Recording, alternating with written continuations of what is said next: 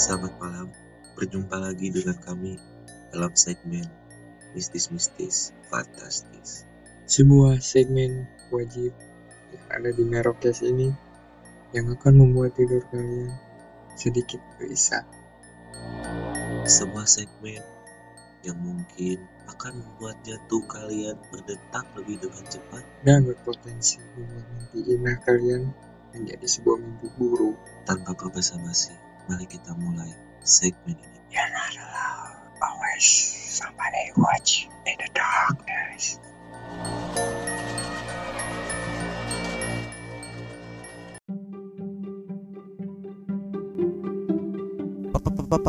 Pai, Pai, boy, Apaan, Cok?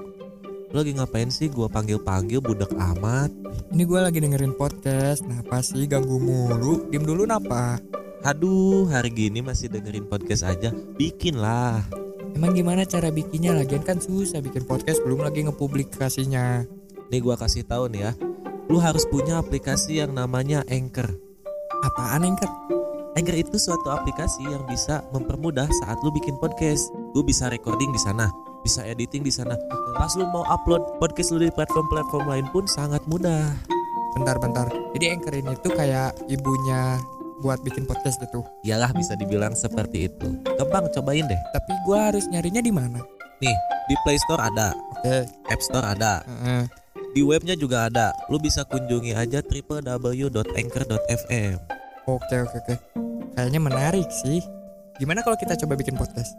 Ayo kita bikin Ayo. Jadi, Jadi- buat kalian jangan lupa untuk dengerin. Merokes.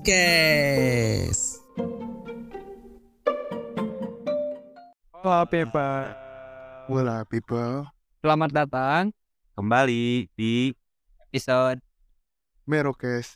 The Best Podcast on Earth. Underworld. Kayaknya ini udah lama nggak ada nyekrim nyekrim ya. Wah, Nah, itu bonus. Kali ini kita kembali lagi di segmen apa Mas Acil? mistis mistis. Ih serem. Takut. Salah satu episode spesial dari kita yang merupakan ciri khas kita. Betul. Jadi pada episode ini kita akan membawakan sebuah cerita dari temannya teman kita. Ya, Siapa tuh? Dari siapa? rahasia. Rahasia ini gak boleh Nggak boleh disebut nama apa pun ini harus di apa ya di sensor lah gitu karena menjaga privacy juga gitu kan. Sampai inisial gak boleh. Inisialnya eh LP Ya, LP LP suka miskin. itu lapas. Nah, jadi kali ini tuh kita nggak bakal bawain cerita horor pengalaman kita, tapi ada satu cerita yang menurut kita ini sangat wow. Sangat well gitu. layak untuk didengar sama kalian. Oke. Langsung aja nih, langsung aja kita cerita. Baiklah, kita mulai ceritanya. Oke, jadi kali ini tuh gua ada cerita dari temennya temen gua. Jadi temennya temen gua tuh adalah seorang pendaki gunung. Yang banyak terus tidak apa ya? Hal-hal mistis juga banyak terjadi di gunung dan di laut. Di laut, di laut kita belum ada. Dan Nanti lah, next next kita bikin. dan kayak sudah jadi hal yang wajar gitu di gunung. Ya karena itu habitat mereka kan Hmm. gitu jauh dari manusia lah gitu. Temen gua nih pernah nih mendaki sebuah gunung kita sebut aja gunung es ya. Banyak ada. Iya gunung gunung inisialnya es gitu. Jadi dia mendaki sekitar 4 sampai lima tahun lalu lah ke sebuah gunung itu. Eh, terus Dia solo hiking. soal hiking, soal hiking ke gunung. ke gunung sendiri. Jadi dia tuh waktu itu ditinggal nikah sama mantannya. Kata mantannya di tingkat tiga. Ya Dia tuh kayak kan eh, galau banget, nggak tahu harus ngapain dan dia tuh eh, melampiaskannya itu soal hiking ke gunung. Kayak Pirsa Besari. Al Pirsa Besari kan menyusuri Indonesia. Ini Hmm. maka satu gunung karena Oh. banjir juga katanya. Sih benar. dia nekat tuh sebenarnya kayak ya walaupun dia sudah berpengalaman nih di gunung-gunung yang kita bilang apa ya gunung-gunung yang udah tinggi lah gunung-gunung tinggi di Hmm. Indo tapi kalau sendiri kan Bukan harus gunung kembar. wah beda lagi itu pak ceritanya Oh iya. tapi ini ada hubungannya sama gunung Kembar. Iya, maksudnya langsung gitu. Ya nanti di akhir sabar dulu ini masih panjang nih. Jadi dia tuh untuk apa ya bisa dibilang untuk melupakan kegalauannya lah gitu. Dia Hmm. healing dan juga me time sekaligus ke gunung. Berangkatlah dia di hari Rabu kalau nggak salah nyampe Kamis. Tanpa basa-basi dia langsung naik ke gunung itu. Hmm. jadi pakai kereta nih dari Bandung sampai ke kota tertentu terus naik eh, apa taksi taksi online. Online. nah, taksi online. Laki-laki. Bukan aduh ini udah 21 plus ya ini. Sampai ke puncak. Oh, biar horor serius dulu sampai ke puncaknya naik gitu. enggak enggak Oh enggak. sampai ke pos apa ya Simaksi akhirnya dia ngurus Simaksi dan lain-lain lah. Naik dia naik tuh sekitar jam 2 sore lah esti estimasi itu dia nyampe sekitar udah sebelum isya lah. Hmm. Isya tuh udah sampai di pos 3 lah. Hmm. jadi pos 3 dan ke puncak itu lumayan jadi dia tuh mau summit attack Ah, mau summit attack. Naiklah dia tapi dia tuh karena udah gedek itu ya kepikiran terus nih kan gitu. Hmm. akhirnya dia di sampai pos 1 istirahat terus dia tuh kayak meluapkan apa yang ada di dada lah gitu. Kayak sumpah serapah keluarnya gitu. Hmm. kayak anjing gua udah ngelakuin apa pun gitu. Kok lu milih si bangsat itu? katanya. Sambil teriak-teriak. Ya semua kata-kata kasar keluar lah Saking keselnya sampai mukul-mukul pohon orang itu tuh. Pohon pisang. Kan itu binjai Ji udah gak ada horornya ini Merusak terus Merusak terus. Mukulin-mukulin pohon lah Udah mukulin-mukulin pohon Dia minum Terus dia lanjut mendaki. Hmm. Di perjalanan dia ketemu satu orang. Kita sebut aja si D lah. Ini. Pas ini ya pas udah beres dari pos 1 lanjut perjalanan Di orang. Sebelum pos 2 kalau masalah Ya sendiri juga Hmm. Kebetulan itu kan hari weekday ya jadi lumayan sepi lah si gunungnya gitu. Jarang banget. Ada sih katanya ada 2 sampai 3 rombongan yang naik gitu. Naik lebih dulu gitu. Terus dia tuh rombongan ketiga lah yang naik ketiga gitu. Ngobrol lah dia sama si lelaki ini. Terus ngobrol curhat-curhat lah. Nah, Mas kenapa naik ke sini sendiri? Kata si temen gua ke si D. Ya Mas, jadi saya tuh ke sini mau mengenang almarhum pacar saya katanya. Hmm. Oh kenapa emang pacar Almarhum atau ditinggal? almarhum ini? Beda. Orang. beda orang beda orang. Ya di apa? Oh yang ditanya. Bukan yang ditinggal nikah itu si aktor ini yang utama. Nah kalau yang ditinggal meninggal pacarnya itu orang yang ditemuin sama aktor utama ini. Si Mas D Udah, paham pak Mas D cerita lah. Jadi dulu tuh dia sama pacarnya tuh pernah naik ini Hmm. terus eh, dia tuh tersesat waktu itu tuh. Karena ya kita nggak tahu lah tersesat aja entah karena kurangnya ilmu gitu ya atau enggak eh, karena cuaca atau apa pun kan banyak faktor. Mungkin baru pertama kali gitu jadi belum tahu Iya itu tuh area-area tak Tahu tahu nggak apa jalur. Kayaknya kan. tahu. Kayaknya. Oh iya. Ah, naik lah karena pertama kali. Jadi saya tuh mau mengenang gitu. Kita berkepisah di gunung ini sam- sampai sekarang jasadnya belum ditemukan. Terus tersentuh kan. Katanya terus ditanya balik sama si Mas D kalau Masnya kenapa? Ya Mas saya ditinggal nikah katanya. Galau lah pengen ngelampiasin di sini. Terus si Mas D tuh bilang kayak gini "Eh, saya tahu Mas ditinggal nikah itu pasti nggak enak lah pasti sesak rasanya pasti emosi. Tapi kalau bisa jangan ini ya di sini omongannya dijaga jangan sompral katanya. Ngomongnya yang baik-baik jangan yang kasar-kasar katanya. Terus si temen gue ini kan kaget ya karena dia sebelumnya kan ngomong kasar sumpah serapah kayak gitu kan aduh gimana ya? Tapi ya udahlah gak, gak jadi pikiran. Akhirnya mereka memutuskan buat naik berdua. Hmm. naik bareng. Sampailah mereka di pos 3 sekitar jam setengah tujuan kalau nggak salah. Tujuh. Hmm. ngobrol-ngobrol lagi kediriin tenda terus masak ini nih masak makan. Masak indomie si teman gua ini tuh. Ah, masak dua dika mau di apa mau dikasih ke si Mas D tapi Mas D nya tuh bengong. Hmm. oh nggak jadi diem ditanya nggak dijawab gitu di apa ya di namanya ditepok-tepok nggak ngeliat gitu. Oh mungkin dia lagi keinget lagi. Kepikiran. Hmm, almarhum pacarnya Hmm. itu. Makanya dia nggak mau apa ya nggak mau diganggu lah butuh sendiri gitu. Hmm. lagi merenung. Tatapannya tuh katanya kosong tatapannya ya kosong banget. Akhirnya ditinggal tidur lah karena udah capek kan karena mau summit attack juga. Ditinggal tidur lah akhirnya. Terus tiba-tiba si teman gua ini kebangun. Temennya temen gua nih pengen berak jam setengah 12 malam lah di situ Hmm. setengah 12 malam tapi di pas bangun tuh dia masih lihat si Mas D ini Ya. dan posisi yang sama di tenda duduk tatapan kosong itu aja ditanya-tanya juga dipanggil-panggil nggak nggak kejawab gitu mie juga yang tadinya dia bikin udah dingin maksudnya nggak disentuh sama sekali Gak dimakan lagi. iya posisinya masih sama ya pak eh, karena dia udah gak kuat kebelet berak. Akhirnya dia tinggalin lah si Mas D ini di tenda. Dia berak beres berak tiba-tiba kabut tebal. Tengah malam kabut tebal. Headlampnya udah lowbat. Iya headlampnya. Dia nggak bawa baterai karena di tas kan. Baterainya kan di tenda semua peralatan dia di tenda semua. Dia cuman bawa air sama skop buat ngegali Hmm. menggali tanah gitu kan. Terus akhirnya ya udahlah dia tuh bingung kan. Aduh jalur gak kelihatan tuh katanya tuh radius pandangnya tuh cuman 1 sampai 2 meter lah Pendek Tebal banget itu. berarti. iya tebal banget kabut gunung ya tahu sendiri Iya sih. apalagi udah di ketinggian 2000-an lah udah pos 3 kan gitu udah mendekati puncak lah tinggal dua pos lagi nyampe puncak akhirnya karena dia nggak melihat jalur ya udahlah dia tuh naik ke atas siapa tahu tendanya tuh bisa kelihatan Iya kan ada lampu di dalam tenda kan siapa tahu kalau naik ke dataran yang lebih tinggi soalnya dia tuh agak turun gitulah nyari semak-semak itu buat buang air besarnya. Naik ke atas sama sekali nggak kelihatan apa-apa. Terus dia tuh kayak bingung ya kan temennya teman gue ini akhirnya dia tuh eh, nyari-nyari nyari-nyari ketemulah jalan kayak jalur. Cuman jalurnya tuh beda. Karena dia jadi jalur yang sebelumnya tuh tanah ka- tanah kering gitu ini jalur batu-batu menyerupai tangga. Naiklah dia ikutin tangga itu kan ke atas siapa tahu nyampe ke pos atau apalah gitu. Atau enggak ketemu pendaki lain lah siapa tahu. Walaupun udah malam juga pasti udah pada di tenda kan para pendaki. Naik naik tiba-tiba dia keluar keluar itu di sebuah sabana.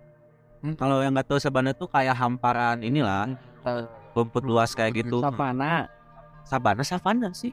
Savana. Ya itulah pokoknya lah. Savana mah chicken. Savana mungkin bahasa Inggris sabana Indonya kali. Ya itu itulah pokoknya padang rumput yang luas banget. Padahal setahu dia di gunung itu tuh nggak ada. Nggak ada sabana kayak gitu savana atau apa pun itulah. Beda kayak di gunung Arjuno gitu kan ada tuh. Hmm. Arjuno ada hamparan-hamparan gitu. Rinjani ada. Nah itu nggak ada tuh terus dia tuh dari jauh tuh ngelihat sebuah sumur di pinggir sumurnya tuh ada kakek-kakek. Mungkin dia pikir warga lokal kayak dia nyasar ke perkampungan mungkin kan. Perkampungan di kaki gunung gitu. Disamperin lah kakek-kakek. Kek, mohon maaf saya mau tanya ini di mana ya kek ya gitu. Saya kesasar tadi eh, ketutup kabut jalurnya nggak kelihatan kata. Di kakeknya tuh diam ngeliatin beberapa menit terus tiba-tiba kakeknya tuh dengan nada pelan gitu kan dia bilang pokoknya saya tidak tahu siapa anda Tapi bahasa Jawa gitu. Nah, pakai bahasa Jawa. Tapi Anda datang ke gunung ini kotor hatinya, penuh amarah, penuh emosi. Sebaiknya kamu turun ke bawah, cari tanah, makan, terus udah dimakan kamu bilang gini dalam hati 10 kali. Mending saya makan tanah daripada tanah yang makan saya. Kebayangkan maksudnya Hmm, gimana? Hmm, Akhirnya dia lari lah dari situ. Nyari tanah. Ketemu nih tanah. Udah agak jauh ke bawah. Ngos-ngosan kan masih ngos-ngosan. Makanlah dia tanah terus ngucapin itu saking saking takutnya kan. Panik eh. terus dia tuh udah makan tanah itu turun lagi. Dia nyari tempat dia tadi berak. Nyari lagi kan kiri kanan kiri kanan. Tiba-tiba ketemu Mas D. Mas D ini naik ke atas. Tapi udah beda gitu kayak lemes udah sempoyongan. Ini udah beda. Auranya juga udah beda. Dia samperin Mas D Mas D ke mana Mas D? Ini saya ini saya. Tiba-tiba si Mas D nya tuh jatuh ambruk. Wah pingsan. Makin panik kan? Aduh gimana nih di, dipegang tangannya? Udah dingin lah badannya gitu. Aduh takutnya hipo kan dia lari lagi ke bawah nyari pertolongan sambil teriak-teriak tuh tengah malam itu.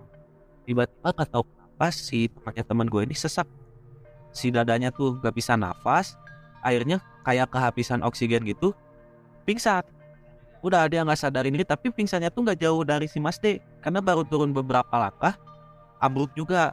Masih kelihatan lah kayak kurang lebih pokoknya masih kelihatan lah pas nanjak gitu ya. Kayak kan hmm. turunan gitu. Tiba-tiba dia tuh bangun. Pas dia bangun tuh udah ada warga nih di sekitar Heeh. Iya udah dikerumuni sama warga lah dari situ.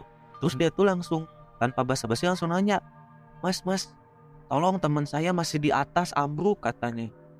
Bentar mas masnya tenang dulu minum dulu. Dikasih makan lah karena belum makan kan dikasih makan udah agak tenang baru deh cerita coba mas diceritain pelan-pelan temennya ada di mana dan kenapa katanya. Diceritain lah. Tadi tuh teman saya tiba-tiba pingsan gitu saya kejebak gini gini tengah malam terus ambruk. Terus warganya tuh pada heran kan gitu terus pelan-pelan dijelasin sama kepala desa lah kalau nggak salah kepala desa situ. Mas kita nemuin mas nih sendiri kegeletak gitu sama warga yang mau ke kebun. Masnya kegeletak sendiri sama sekali nggak ada orang mas katanya. Terus yang paling menakjubkannya dia bilang e, masnya udah pingsan selama tiga hari. Jadi dia tuh ngerasa baru sehari semalam padahal udah tiga hari dia tuh pingsan setelah ditemukan tuh tiga hari gak sadar-sadar. Sampai udah dibacain apa di ngajiin gitu kan. Sampai kuncen dari gunung itu pun ikut turun tangan lah gitu. Terus akhirnya oh gitu ya mas tapi teman saya gimana? Tet masih kekeh kan nanya si mas D ini. Akhirnya coba mas D jelasin nih ciri-cirinya kayak gimana? Dijelaskan lah detail banget. Dari mulai potongan rambut tinggi badan postur kulit baju yang dia pakai celana yang dia pakai. Gitu. Terus ada satu warga lagi yang ngedenger terus dia tuh kayak ya, ya kayak nge gitu kayak dia tuh mikir lama terus pergi dulu balik-balik dia bawa foto. Hah? mas maaf sepurane katanya. Ini bukan fotonya. Dilihatin iya mas ini teman saya mas. Eh, mas ketemu di mana? Ya, di di pos 1 pos 1 Heeh. terus eh, pas ambruknya di mana daerah pos 3 katanya. Ya langsung bingung kan si warganya tuh terus Hmm. dijelasin eh temennya eh, mas pas ketemu si mas D ini cerita apa dia katanya? Dia mm, cerita mau mengenang almarhum pacarnya yang hilang di gunung ini. Mm, katanya. Terus si warganya tuh bilang kayak gini nih. Kata si warganya tuh mas mohon maaf. Ya dia memang betul. Jadi waktu itu ada sepasang pendaki masih pacaran berdua naik ke gunung ini. Ya, terus eh, dia tuh nggak turun-turun. Kan dibilangnya cuma tiga hari dua malam ini udah hampir lima harian gitu gak ketemu temu akhirnya dinyatakan hilang.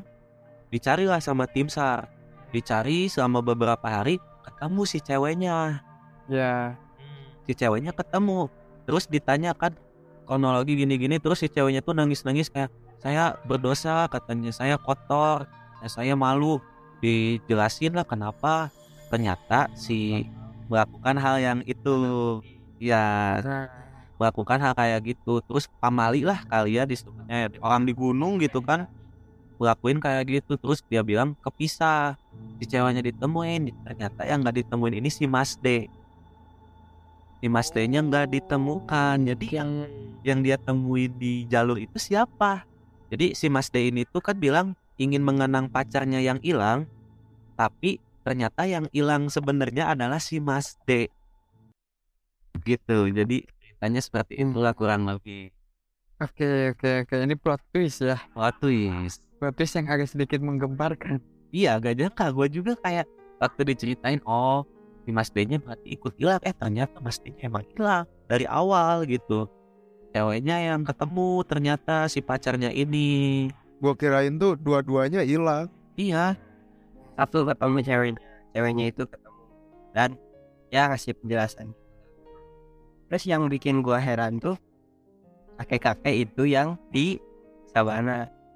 Yang di Itu siapa? sumur gitu. kalian gitu mungkin itu tuh kalau menurut gua kayak penunggu kali ya. Penunggu daerah situ soalnya percaya gak percaya gitu. Gua juga agak skeptis sih sama hal-hal kayak gitu. Komentar kalian gimana nih kalau terjadi hal-hal kayak gitu tuh? Seharusnya apa? Gitu. harus Ya intinya jangan melakukan hubungan seksual di alam, apalagi di tempat-tempat yang bukan seharusnya. ya kata gua nggak cuman ini sih nggak Intinya sih seksual.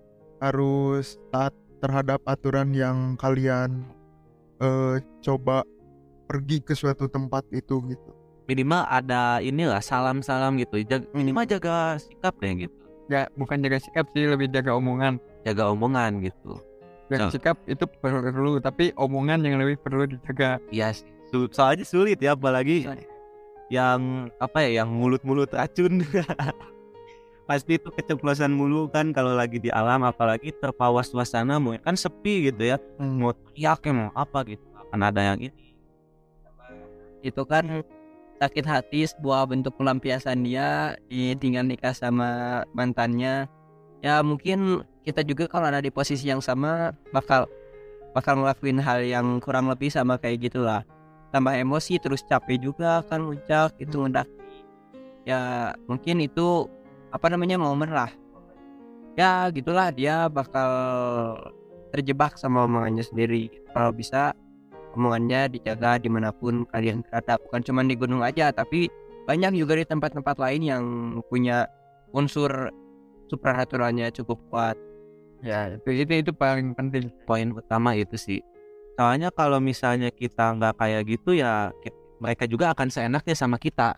Gitu. kalau kita seenaknya sama mereka. Bahkan bukan cuman di tempat yang supranatural kayak gitu juga sih adat istiadat. Pasti di tiap tempat punya adat istiadat yang berbeda-beda gitu. Ya kalau kalau di lingkungan kita kalian bebas mau misalnya mau ngomong kasar mau ngomong kotor. Ya kalau di rumah mah gitu. Bukan di rumah bareng kita gitu. Kita merokes. Iya. Oh yes. Ya jadi itu pelajaran yang mungkin bisa diambil ya untuk apa ya mencerminan lah untuk introspeksi gitu. Kalaupun kalian mau solo trekking gitu minimal tahu ilmunya lah gitu. Udah pengalaman udah lumayan banyak. Temen gue juga lumayan lah pengalaman. Udah beberapa kali lah udah beberapa kali naklukin gunung-gunung ini tapi ya in- gimana lagi gitu ya namanya sakit hati gitu kan. Punya teman gua juga kabarnya baru berani muncak lagi sekitar tahun kemarin kayaknya ya baru tahun-tahun ini belum Nah, lumayan trauma tuh dia. Bayangin aja kalau misalnya benar amit-amit sendiri hilang nggak ditemuin sendiri loh ini kasusnya gitu. Gimana? Kalau mas rombongan mungkin ya masih bisa saling backup atau saling tolong kalau ada apa-apa gitu. kita sudah pertimbangkan di belakang jadi kalau lo belum biasa Ya, gitu. tapi kalau orang nekat ya ada aja yang muncaknya sendiri pas banyak lah. Apalagi jalur-jalur ilegal tuh yang bahaya tuh kan. yang Ya, baru banyak. ngebuka jalur gitu kan Oh dia kemarin guys iya gila. Kita Kita- kemarin juga ada kecuru di pengalaman ya waktu ke Ya. Kita ceritain dikit aja awal awal perjalanan kita disesatin sama Google Map itu hampir satu jam setengah kita disesatin putar-putar yang harus puter-puter harusnya perjalanan cuma sejam jadi ini dua jam setengah. Padahal kita juga eh, sekalian eh sambil nanya-nanya juga gitu Iya, ke orang lain itu. gitu. itu tuh mungkin udah ada kali ya gitu. Mm-mm. udah tapi kita ya ya udahlah gitu. Orang skeptis semua gitu Iya. ya terus terus sampai sana. Lagi-lagi yang salahnya salah ngambil jalan. yang pertama salah ngambil jalan yang kedua kita nggak ngedengerin kata orang tua. Yang ketiga sompral. Ya omongannya ke mana Bukan. aja bukan homo sebenarnya mungkin nggak sompral-sompral banget mungkin kita juga nganggapnya bercanda gitu kan itu. Ya, tapi yang mereka Tapi mungkin mungkin ya. nggak masuk jokesnya gitu kan. Soalnya eh, beda circle beda circle. beda circle kayaknya. Ini mereka Majapahit kan kita nggak tahu. Iya kita kan jokes Gen Z kita sulit disesatin ya. Udah panik tuh gue sebenarnya walaupun masih siang ya cuman kayak anjir ini kalau tersesat di sini nggak lucu kata dan dan di dan disesatinnya juga bukan di jalan datar gitu tapi di terjal gitu kayak tebing kayak jurang gitu. Di tebing kita nak manjat-manjat ke Spiderman tuh iya. Kemarin tuh kerjanya hampir ada kayaknya 90 derajat. Hampir hampir hampir. Hampir itu apa itu nyampe itu kan pas pas jalan kita apa yang jalur kita temuin itu kan naik ke atas. Naik. wah ini udah selamat nih akhirnya kita bakal kembali ke jalur. Eh tahunya 90 derajat naik pakai apa? Ya udah kita muter lagi aja turun lagi. Kayak gue nyoba tuh kayak papan panjat serius. Sama banget papan panjat gitu. Batunya hampir roboh hampir ngelupas dan dan wah panik banget mas. Batunya kan udah ke bawah-bawah tuh gua ngeri kena kepala anjir. Kayak di film 5 cm ntar gitu. Ayo Mana- sedikit lagi mana ayo. udah pada capek gitu kan? Badan udah capek persediaan nggak ada malahan nih. Kita juga bawa air. Kita nggak prepare apa-apa. Modal nekat. Soalnya gini kan kita mikirnya itu ini salah sih sebenarnya ngeremehin lah gitu. Kan kita mikirnya itu wisata keluarga gitu. Ah apa sih wisata keluarga gitu? Warung banyak gitu kan persediaan aman Taunya, oh hutan tetaplah hutan pemirsa. dan kita juga di situ baru pertama kali ke situ. Jadi ibarat butamap lah gitu. Utama itu dan juga ilmu-ilmu kayak adventure gitu emang kurang kita tuh Iya. juga alam-alam banget kita anaknya gitu kan. makanya ini buat para CEO Trans TV ini siapa kali Pak Edpes. Oh iya, iya udah nggak ada aja. Iya, udah. Iya, kita kita buat lagi yuk. Iya, maksudnya kita aja. ayo. Waduh. Nah, kita nggak apa-apa kita keliling Indonesia juga. Ayo. Pokoknya yang ditunggu dengerin lagu Bandane. Hati Bandane. Semoga ya tim ini tim burung biru, ah ya tim burung biru. Biru, biru, masuk, masuk. Masuk, masuk, masuk. Biru yang kicau kicau Nah, ini ada lagi, oh, bukan burung, elang, elang ya, elang gitu. Bukan burung Walet, walet. Walet, walet, ya betul. Ditunggu banget gitu ya. Ya, oke. Jadi ini ada lagi nih mau tambahan ceritanya atau gimana? Kayaknya satu dulu aja. Tipis-tipis dulu aja ya. Tipis dulu aja. Berarti kayaknya di season 4 eh, adalah beberapa horor gitu. Mungkin teman-teman yang dengerin juga punya. Hmm. Boleh banget langsung aja DM kita di merakes.network. Ya, Ya, kasih aja cerita horornya nanti kita bawain, kita bedah lah gitu. Ya, atau bisa kirim ke email kita.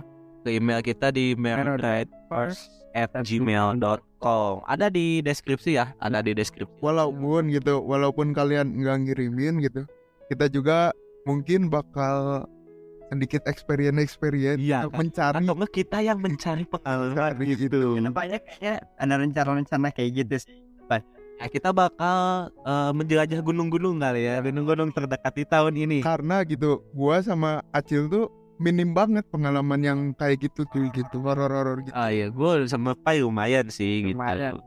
Si Pai masih ada tapi ntar aja lah katanya ya. Ntar aja. nanti Ntar aja, jadi gitulah. Banyak mungkin pelajaran yang bisa diambil, jangan diambil seremnya doang nih gitu. Tapi pelajarannya ambil pelajarannya yang penting dari apa pun kisahnya yang terpenting itu ambil pelajarannya Iya, betul sekali.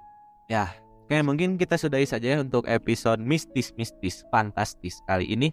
Sampai bertemu di season baru nanti dengan episode baru dan bahasan-bahasan yang super fresh pokoknya ya. Yap, betul Hmm. sekali. Ya, jadi ditunggu aja, pantengin aja. Jangan lupa follow IG kita juga buat tahu info-info terbaru mengenai Merokes di merokes.network dan juga follow kita di semua platform podcast kesayangan kalian. Oke, jadi sekian aja dari kita. Gua Sansan pamit undur diri. gua Pras pamit undur diri Gua Pai udah ngantuk, pamit undur diri. gua Acil see you di season 4 Bye bye. See you people. See you. Love you.